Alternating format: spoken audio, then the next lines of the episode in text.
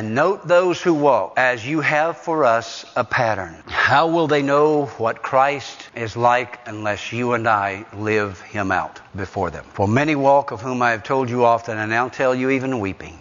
See the mercy of Paul? I mean, he would love to wring those religious idiots' necks, but instead he weeps. Why? That's the mercy.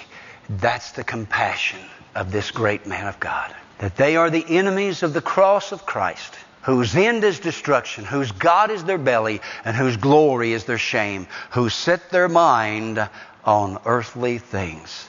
For our citizenship is in heaven from which we also eagerly wait for the Savior, the Lord Jesus Christ, who will transform our lowly body that it may be conformed to His glorious body, according to the working by which He is able even to subdue all things to Himself. Your dual citizenship. You're not only a citizen of this nation, you're a citizen of the kingdom of God if you are born again. Now what will our King do for us? Luke 4:18 says, "The Spirit of the Lord is on me." because he has anointed me to preach good news to the poor. He has sent me to proclaim freedom for the prisoners and recovering of sight for the blind to release the oppressed. That's what your king, that's what citizenship in your kingdom will do for you. Your king, not your president, not your legislature, not your Congress, but your king, he, he and he alone, the Bible says that he has been anointed. He has come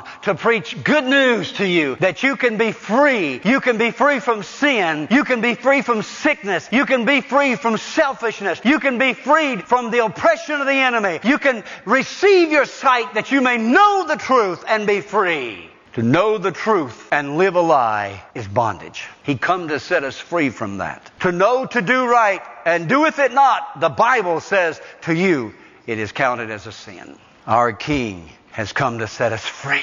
No wonder we sing of freedom.